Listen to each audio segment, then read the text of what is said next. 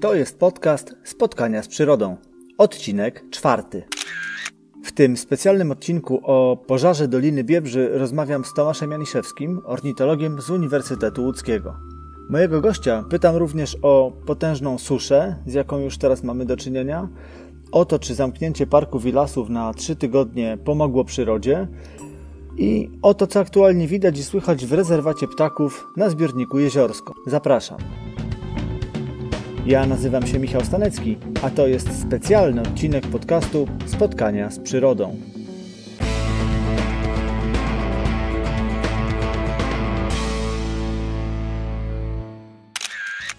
Podcast Spotkania z Przyrodą to pierwszy w Polsce podcast poświęcony fotografii przyrodniczej. W audycji poruszam tematy ważne dla obserwatorów i fotografów przyrody. Zapraszam gości, czasem zawodowców, czasem amatorów, ale zawsze pasjonatów przyrody, specjalistów z różnych dziedzin. Jeśli jesteś miłośnikiem natury i chcesz robić coraz lepsze zdjęcia, to ten podcast jest właśnie dla Ciebie. Witam Was w kolejnym odcinku mojej audycji. Następny odcinek miał się ukazać dopiero za tydzień, czyli bezpośrednio przed weekendem majowym. Jednak z uwagi na sytuację w Biebrzańskim Parku Narodowym postanowiłem nagrać tę dodatkową część. Zapraszam Was do wysłuchania rozmowy z moim gościem, który, mówiąc o potencjalnych skutkach tego ogromnego pożaru, pomaga nam zrozumieć, na czym polega to wyjątkowe zagrożenie dotykające właśnie obszarów torfowisk. Rozmawiamy także o suszy, która może uczynić ten rok jednym z najbardziej suchych od dziesięcioleci. Niektórzy twierdzą, że pożar biebrzańskich łąk to może być niestety dopiero wstęp do kolejnych takich zjawisk w naszym kraju. Korzystając z okazji, pytam Tomka również o trzy tygodnie, podczas których przyroda odpoczywała od ludzi, bo lasy i parki były zamknięte. Z naszej rozmowy dowiecie się, czy ta sytuacja mogła w jakiś znaczący sposób wpłynąć na przyrodę.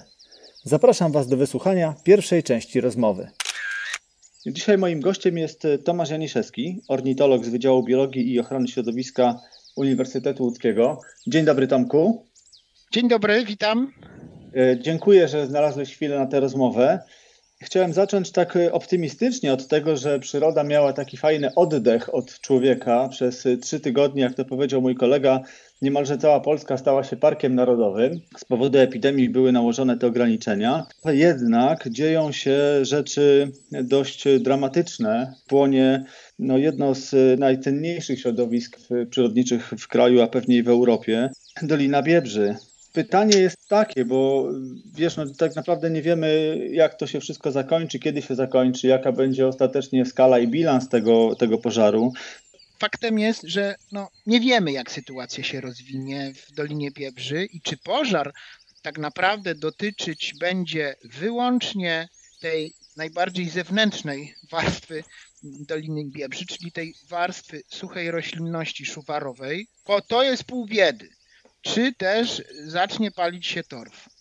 I jeśli się zacznie palić torf, no to to jest rzeczywiście będzie prawdziwa tragedia, ponieważ w ten sposób Dolina Biebrzy w jakiejś tam części straci te możliwości naturalnej retencji wody, bo torf jest tą substancją, która chłonie wodę w niesłychanie dużych ilościach.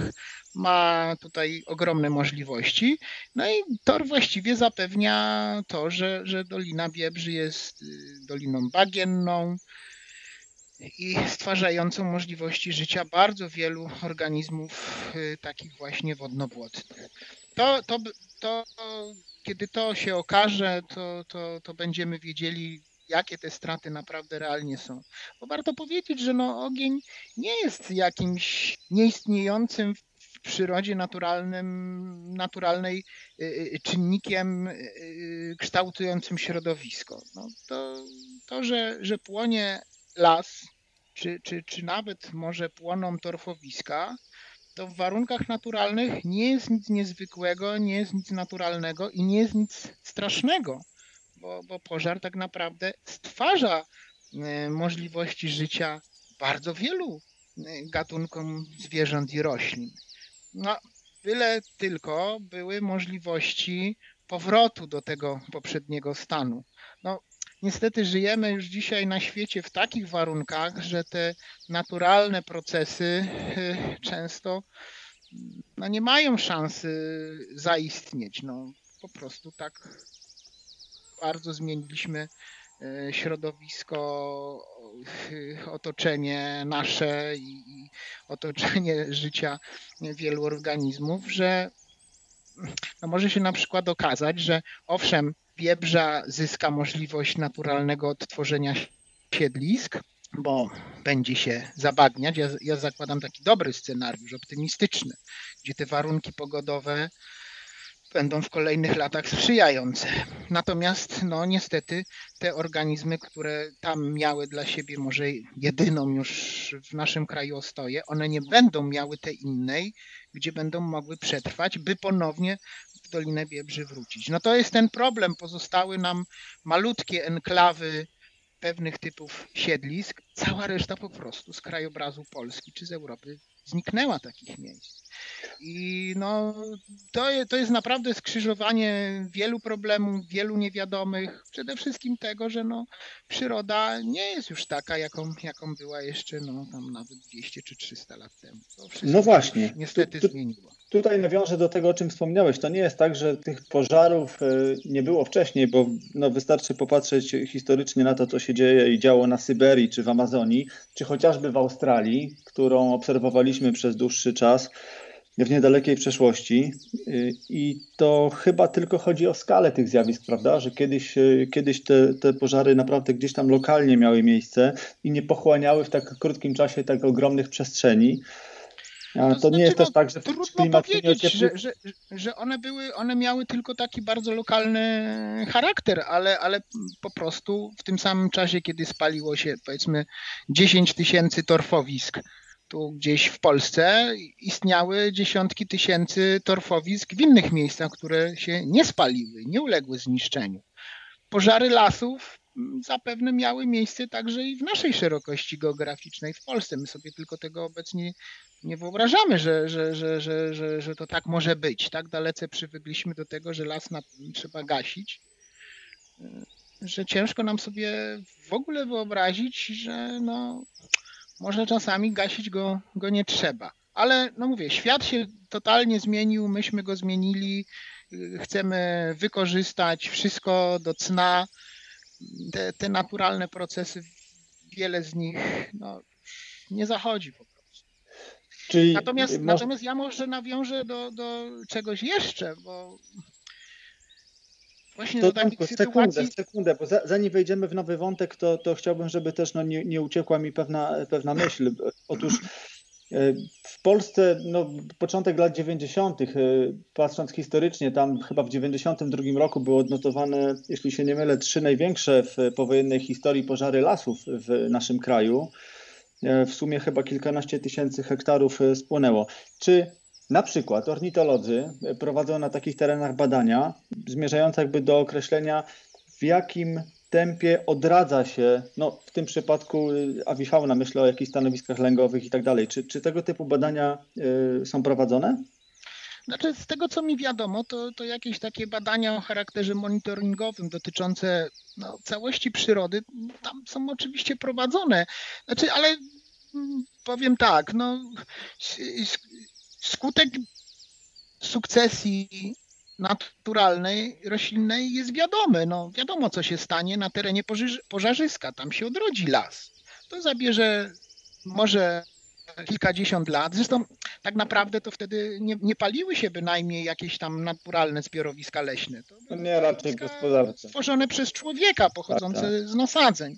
Nikt też zwykle na tych powierzchniach nie pozwalał na naturalną selekcję, y, sukcesję. Tam owszem, były jakieś takie, takie niewielkie powierzchnie, gdzie, gdzie, gdzie pozwalano lasowi się mm, samodzielnie odrodzić, y, no właśnie w takich celach eksperymentalnych. No i no, trzeba powiedzieć, że no, to z takiego, mówię, przyrodniczego punktu widzenia to nie jest katastrofa ekologiczna. Znaczy to jest katastrofa ekologiczna rzeczywiście dla pewnej grupy organizmów związanych y, z lasem w danym wieku. Ale no, zamiast lasu wtedy pojawiają się jakieś tam przejściowo zbiorowiska nieleśne, roślinne i, i no, jakieś takie gatunki zwierząt związane no z takimi pustki, zbiorowiskami.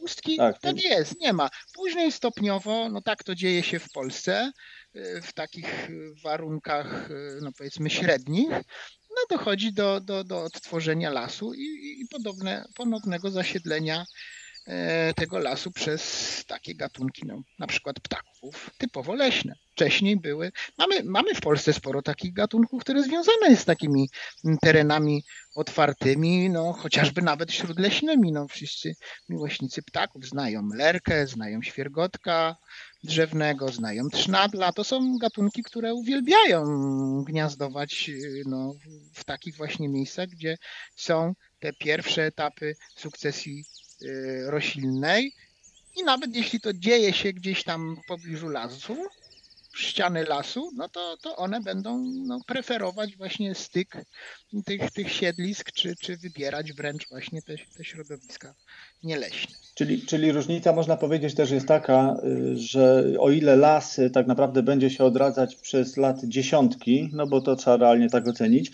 to o tyle zapewne środowiska e, łąk, a o takich e, mówimy w przypadku Doliny Biebrzy, no pewnie tutaj w skali kilku lat miałyby szansę już się zregenerować. No. Oczywiście będzie to zależeć od skali, tak jak powiedziałeś, i tego, czy ten pożar zostanie opanowany, czy zapalą się torfowiska i to pójdzie w głąb, no wtedy właśnie. miesiące się właśnie. tego nie da, nie da ale czyli to czasowe, poprzez to czasowe zniszczenie siedlisk, czy, czy mocne zubożenie tych siedlisk, no chociażby w przypadku ptaków, no pewnie trzeba założyć, że jednak zmniejszenie y, różnorodności gatunków nastąpi, prawda? No tak, no, znaczy mówię, no trzeba pamiętać, że, że, że my to, co widzimy na jakiejś tam, w jakiejś dolinie bagiennej, torfowiskowej, no to jest tylko jakiś taki malutki, zupełnie zewnętrzny fragmencik tych wszystkich zjawisk przyrodniczych, które wiążą się z istnieniem torfowiska. I, i możemy powiedzieć, że rzeczywiście, jeśli spali się ta roślinność szuwarowa, czy, czy o takim charakterze łąkowym, no to tam pewnie, jeśli spali się tylko to, to, to, to jest wielka szansa, że, że z powrotem tam przy od, oczywiście odpowiednim jeszcze użytkowaniu uda się te zbiorowiska roślinne takie o charakterze takim właśnie łąkowym, czy tym pożądanym rodzaju roślinności szuwarowej dosyć szybko e, odtworzyć. Ale ale, no właśnie jest to ale, bo, bo torfowisko charakteryzuje się tym, że to jest coś, co, co, co żyje dzięki temu, że poniżej tę nieckę doliny wypełnia no, różnej grubości warstwa torfu. I to, odtworzenie tego, jeżeli to ulegnie zniszczeniu, to już nie jest kwestia kilku lat, czy nawet kilkunastu lat. Torf przyrasta niesłychanie wolno. To są, to są, to jest no, prędkość, czy tam powiedzmy szybkość przyrastania, to są milimetry na rok. Więc łatwo sobie wyobrazić, ile musi trwać odtworzenie warstwy torfu, która no, czasami miewa nawet kilka metrów.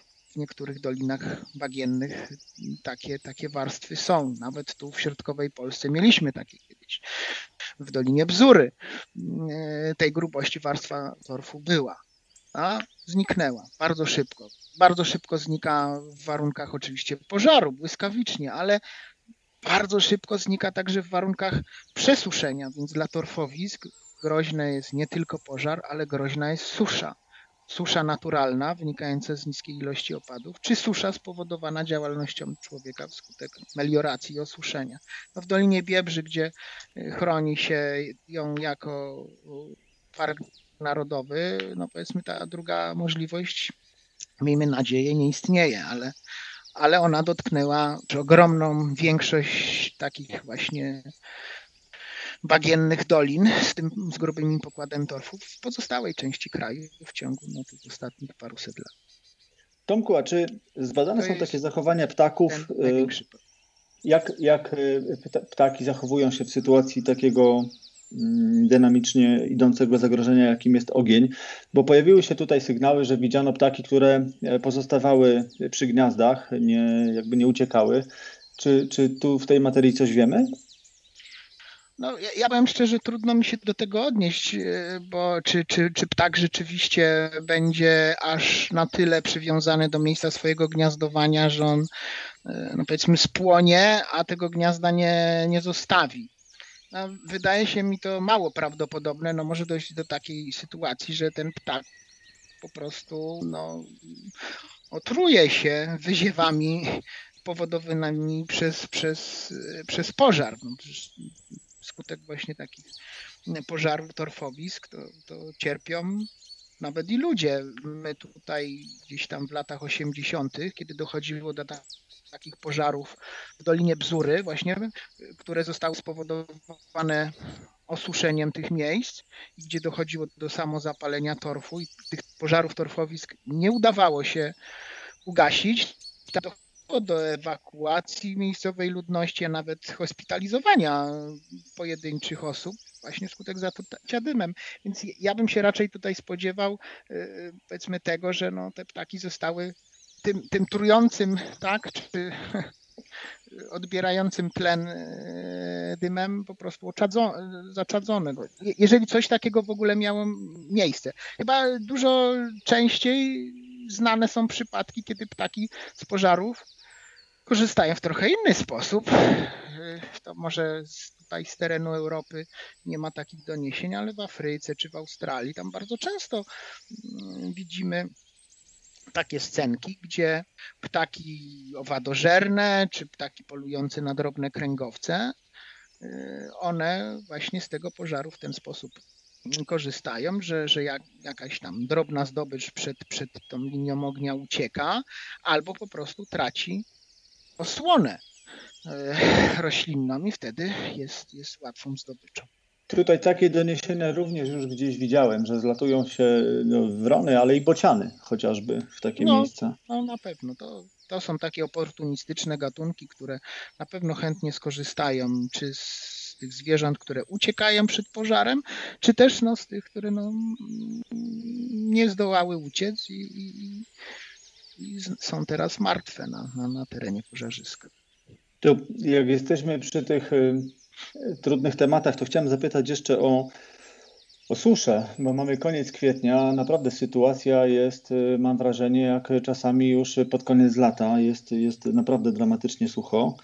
No, cały czas gdzieś w prognozach nie widać, y, nie widać deszczu i, i, i, i cóż, trzeba, trzeba o tym myśleć, że tak będą teraz wyglądały te ciepłe sezony u nas y, pewnie rokrocznie, nie? No, ja nie jestem klimatologiem, nie, ja nie chciałbym się na ten temat wypowiadać. Ale jesteś, jesteś człowiekiem, można... który też jest w terenie, to, prawda? Poruszasz się i widzisz. Jedno jest pewne, no, na pewno tak y, suchej wiosny rozmawiam z różnymi osobami no, poruszającymi się w, teren, w terenie od tych przynajmniej paru dziesięciu lat. Rzeczywiście nikt tak suchej wiosny nie pamięta.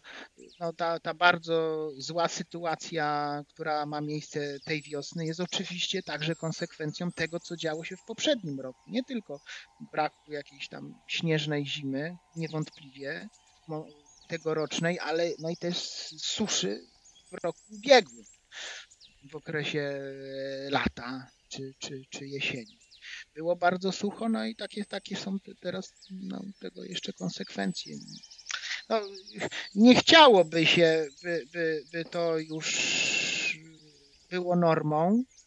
Może to jest, tak znowu myślę optymistycznie, tylko po prostu seria takich paru lat. suchych lat, no bo ta, z takim zjawiskiem takiej zmieniającej się co, co, co w cyklu różnym, kilku, kilkunastoletnim pogody mamy, mamy do czynienia, no ale no, wszyscy też myślimy czasami o tym najgorszym, że tak już po prostu będzie. Nie wiem, trudno mi na to pytanie odpowiedzieć. Mogę mówić o tym, co jest, a to, co jest, jest rzeczywiście po prostu niezwykłe. Tak suchej wiosny ja przynajmniej osobiście nie pamiętam. Tomku, to teraz chciałem wrócić do tego wspomnianego na dzień dobry zagadnienia, czyli zamknięcia lasów na okres trzech tygodni, czy lasów, czy terenów zielonych generalnie. Czy to jest ten czas, no przypadło to na tak zwany okres lęgowy już, nie wnikając od kiedy do kiedy go liczymy, jak to wygląda. Czy to jest okres, który, który jest odczuwalny przez, przez chociażby zwierzęta? Trzy tygodnie spokoju? Znaczy, myślę, że no, pewnie doszło do jakichś jednostkowych przypadków gdzie zwierzęta zaczęły zachowywać się troszkę inaczej. Jest to właśnie związane z, no, z brakiem ludzi w niektórych miejscach, gdzie one nie są płoszone.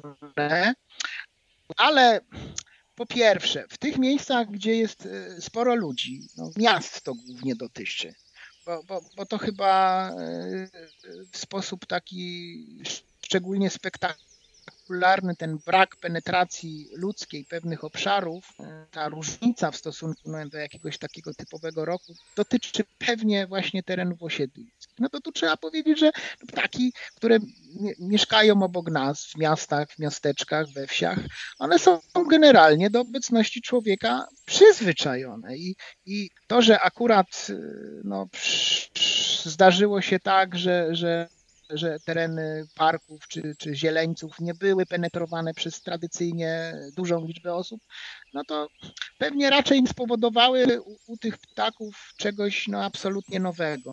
Ja nie wydaje mi się, żeby, żeby pojawiły się no, na przykład w tych naszych miejskich parkach, czy nawet lasach miejskich gatunki niesłychanie płochliwe, które nie miały do tej pory zwyczaju tutaj występować. To to bym wykluczył. Tym bardziej, że z reguły no, to, to nie są, to szczególnie dotyczy parków, jakieś wielkie obszary, enklawy, zieleni, więc no, nie wydaje mi się, żeby miało to jakieś żeby to miało jakieś znaczenie i, i spowodowało powstanie jakichś regularnych, spektakularnych sytuacji. Może jakieś jednostkowe przypadki może tak, mo, mo, może się to w paru przypadkach przyczyniło do tego, że no, ptaki założyły gniazda bardzo blisko ścieżki, podczas gdy normalnie by tego nie zrobiły. Ja sam obserwuję w parku Staszica taką, taką sytuację powrotu tam gawronów, kolonii gawronów, która to kolonia została no, w przeszłości no, powiedzmy sobie zniszczona przez, przez płoszenie E, tam gniazdujących ptaków. W tym roku ptaki pojawiły się znowu, nikt im nie przeszkadzał, bo i pewnie one ludziom nie przeszkadzały, bo nikt nie chodził ścieżkami, w związku z tym nikt nie został przez nie pobrudzony. Pewnie w tym roku uda im się ten sezon bezpiecznie w tym parku spędzić, odchowując młode. Co będzie w następnym? Pewnie powrót do sytuacji poprzedniej. Tak, tak bym się spodziewał. W lasach myślę, że to w ogóle ma znaczenie mniejsze. Lasy nie są na wiosnę aż tak silnie penetrowane przez ludzi, przez jakieś ogromne tłumy. W związku z tym znowu mogło dochodzić pewnie do, do, do jakichś takich sytuacji pojedynczych, dziwnych, zadziwiających, ale to, to, to naprawdę są pewnie przypadki jednostkowe i na pewno to, to, to nie będzie nic trwałego. Dobrze, przynajmniej z tymi gawronami tak e, powiało trochę optymizmem, a potrzeba nam teraz dobrych wieści. To może, żeby zostać znaczy, takim... Przekonamy się, no myślę, że, że wkrótce się okaże, parki zostały otwor- od, otworzone, są, są teraz już dostępne. Myślę, że przyrodnicy ruszą do parków i ewentualnie zobaczą, czy, czy, czy jest inaczej niż zawsze do tej pory bywało. Wysłuchaliście pierwszej części rozmowy z Tomaszem Janiszewskim, ornitologiem z Łódzkiego Uniwersytetu. Druga część doskonale wpisuje się do stałego działu mojego podcastu, jakim jest kalendarz przyrodnika. Tomek od lat jest opiekunem ostoi ptaków na terenie rezerwatu zlokalizowanego w południowej części zbiornika Jeziorsko. Zbiornik posiada status ostoi ptaków o randze europejskiej, a sam rezerwat lokalnie w centralnej Polsce jest przyrodniczą perłą dla obserwatorów i fotografów ptaków. Nie licząc posiadaczy specjalnych zezwoleń, możemy obserwować go tylko od zewnątrz. Mój rozmówca opowie Wam o tym, jak aktualnie wygląda okres lęgowy ptaków w głębi rezerwatu. Zapraszam do wysłuchania drugiej części rozmowy z Tomaszem Janiszewskim. Tomku, na koniec chciałbym zapytać, co tam słychać w rezerwacie na Jeziorsku? Jak tam okres lęgowy? Na pewno mogę opowiedzieć to, co, o tym, co dzieje się w kolonii kormoranów i czapli siwych, a, a dzieje się bardzo dużo, bo, bo w tym roku no, z racji takiej dosyć no, łagodnej zimy, y, część ptaków przystąpiła do lęgów wyjątkowo wcześnie. Także pisklęta pierwsze, czapli siwych, y, no, pojawiły się na, na, na, na tyle wcześniej, że no, doliczając czy powiedzmy odliczając od tego momentu czas wysiadywania, okazuje się, okazałoby się, że, że, że no pierwsze pary czapli złożyły swoje jaja gdzieś tam już na przełomie lutego i marca. Także teraz no mamy koniec kwietnia. Pewnie w większości gniazd czapli siwych, które przystąpiły do lęgów na jeziorsku, są już pisklęta. Kormorany zaczęły gniazdować troszeczkę później. Ta kolonia jest mieszana, więc no, te ptaki obok siebie tam występują. I, I parę dni temu też już pojawiły się pierwsze, pierwsze pisklęta. No, wody jest niewiele, ale, ale wszystko wskazuje na to, że póki co no, przebieg tych lęgów jest zupełnie taki typowy, normalny. Nic, złego, miejmy nadzieję, tych ptaków nie spotka. Ona na szczęście, kolonia jest nadal chroniona przez rozlewiska, przez boczne koryta warty, więc dostęp tam nie jest, nie jest prosty, więc od, od strony przynajmniej takich lądowych drapieżników zapewne e, tym gniazdującym ptakom nic, nic nie szkodzi. Mimo, że poziom wody jest rzeczywiście w zbiorniku też, też bardzo, bardzo, bardzo niski. Też tak niskiego poziomu wody to od, od, o tej porze roku, od czasu powstania zbiornika, czyli no tam gdzieś końca lat 80., też nie pamiętam. E, natomiast ten niski poziom wody w zbiorniku spowodował to, że też jest troszkę inaczej na wiosnę niż zwykle do tej pory było. Są teraz ogromne możliwości żerowania i odpoczynku dla ptaków siewkowych ten zbiornik jeziorsko no, od lat jest znany jako wspaniałe miejsce pod tym względem dla, dla ptaków, które migrują jesienią. Natomiast wiosną, no, w ciągu ostatnich 20 lat, czy 20 nawet, może, może nawet prawie 30, te warunki nie były dogodne. No, napełnianie zbiornika na ogół rozpoczynano tam gdzieś na przełomie lutego, marca i o tej porze, kiedy, kiedy leciały tutaj ptaki siewkowe, bataliony, brodźce, biegusy. Zbiornik był już pełny i ta strefa żerowania, e, możliwego żerowania była bardzo niewielka. W związku z tym ptaków się zatrzymywało niewiele. W tym roku jest zupełnie inaczej. Ptaków jest cała masa, tych siewkowych. No, liczymy na jakieś niespodzianki. Kto wie, czy te nowe, inne niż zwykle do tej pory warunki środowiskowe związane z ogromnymi połaciami takiego piaszczysto-błotnistego dna, z płytkimi rozlewiskami, no, nie dadzą możliwości gniazdowania jakichś ciekawych gatunków ptaków, albo taki, które gniazdowały kiedyś w dużej liczbie, jak na przykład sieweczki, a w ostatnich sezonach właśnie z racji braku takich siedlisk, no, albo w ogóle przestały gniazdować, albo przystępowały do, gniazda, do gniazdowania w bardzo niewielkiej liczbie na to mamy nadzieję, że no taki tutaj eksperyment sam nam się jakoś wytworzył. To, co jest no, wielkim, wielką tragedią i wielkim problemem oczywiście w Dolinie Biebrzy, czy w Dolinie Bzury naszej, w Dolinie Neru, tutaj na zbiorniku Jeziorsko może okazać się znowu dla niektórych ptaków sytuacją korzystną. Ornitolodzy czy birdwatcherzy donoszą z terenu o e, takich dosyć e, wczesnych powrotach albo przelotach niektórych gatunków. Czy coś e, takiego też e, dostrzegasz? No już były doniesienia jakiś czas temu o pierwszych słowikach, prawda? To dosyć wcześnie. No wcześniej, ale to, to chyba nie jest nic nadzwyczajnego. Jeśli chodzi o, o, o te przyloty, to trochę inne strategie przylotów mają tak zwani bliscy migranci, czyli te, te gatunki, które rzeczywiście na zimę nie odlatują specjalnie daleko od Polski, jeżeli mówimy o ptakach gniazdujących w Polsce i spędzają ten okres zimowy gdzieś tam w zachodniej Europie czy w basenie Morza Śródziemnego. Tutaj mm, rzeczywiście po tych ptakach możemy się spodziewać, że one wrócą rzeczywiście wcześniej. Oczywiście nie wszystkie, ale będzie jakaś tam grupa osobników, które no tylko czekają, żeby poprawiająca się pogoda ocieplenie na ich zimowiskach wyzwoliła u nich ochotę do tego, żeby do nas wrócić. Natomiast z dalekimi migrantami jest troszkę inaczej, a już na pewno do nich należą słowiki. To są te wszystkie ptaki, które lecą sobie dalej na, na zimowiskach, gdzieś tam na, na, na południe od Sahary w Afryce, no, czy nawet do Azji Południowo-Wschodniej, to tam dotyczy paru zaledwie gatunków. Te ptaki nie są aż tak skore do tego, by, by, by, by szybko do nas wracać. Te, te warunki pogodowe tam na ich zimowiskach, one no niespecjalnie pozostają w jakimś tam bardzo bliskim związku z tym, co dzieje się u nas. W związku z tym tutaj ten schemat powrotów y, pewnie może być troszkę inny.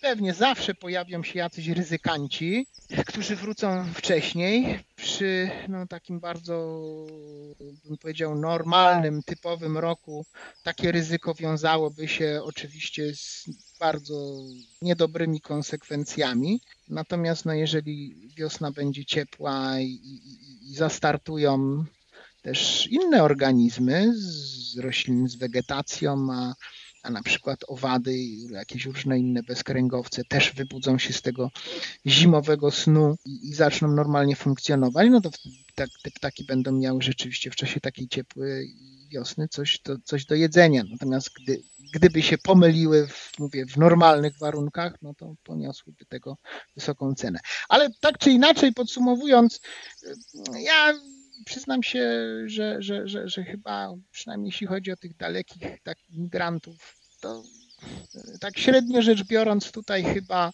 chyba jakiegoś takiej ogromnej różnicy ciągle nie ma. No, należy zawsze pamiętać, że, że przylot ptaków to jest też takie zjawisko o charakterze, bym powiedział, statystycznym.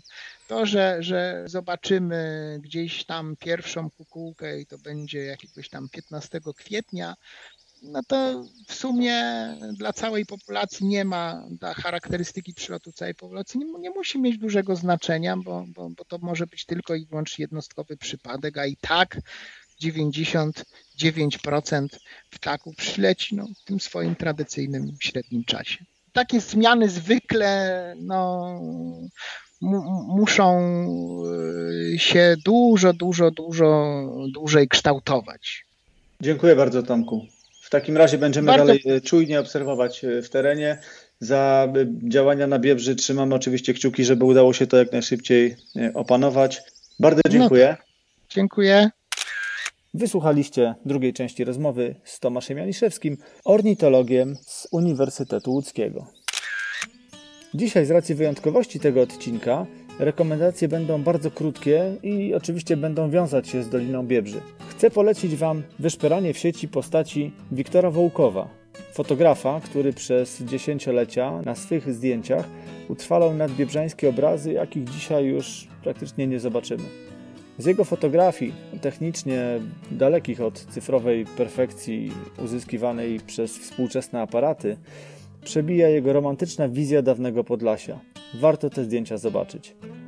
Jeśli gdzieś wpadnie Wam w ręce album Wołkowa, Biebrza od źródeł do ujścia, zobaczycie fotograficzną dokumentację tego kawałka Polski, okraszoną odrobiną magii, a jego Biebrza to kraina, za którą już dziś możemy tęsknić. Innymi wyjątkowymi dokumentalistami Doliny Biebrzy są bracia Grzegorz i Tomasz Kłosowscy. O ich fotograficznym dorobku opowiem Wam jednak innym razem. Na dzisiaj to wszystko. Śledzimy rozwój wydarzeń w Biebrzańskim Parku Narodowym, trzymamy kciuki za jak najszybsze opanowanie sytuacji i wspieramy akcje jak tylko możemy. W notatkach do tego odcinka podaję informacje, kto i gdzie zbiera pieniądze na wsparcie akcji ratowania parku. Następny odcinek ukaże się zgodnie z planem, czyli za tydzień, choć wyjątkowo w czwartek, a nie w piątek. To dlatego, abyście w weekend majowy, rozpoczynający się właśnie od piątku, mogli wysłuchać kolejnej poradnikowej części przeznaczonej dla początkujących fotografów. Tym razem przygotujemy się już bezpośrednio do wyjścia w teren. Dziękuję za dziś, do usłyszenia następnym razem.